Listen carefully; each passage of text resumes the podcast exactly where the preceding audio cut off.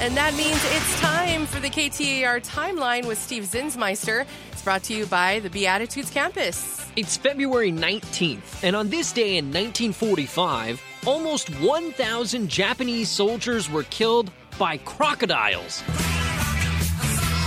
It's a bizarre story and one that can never really be proven. But here's what we know. During the Burma campaign, the Allies launched an attack to take back the island so they could turn it into a base off of the mainland. The Japanese were on the run and had to cut through a swamp. As they struggled with the swamp, the British surrounded the area. Trapped in the deep mud, the Japanese started to deal with diseases mosquitoes, scorpions, and crocs. Crikey. British soldier Bruce Stanley Wright wrote in his book that a large population of crocodiles preyed on the Japanese troops during the night.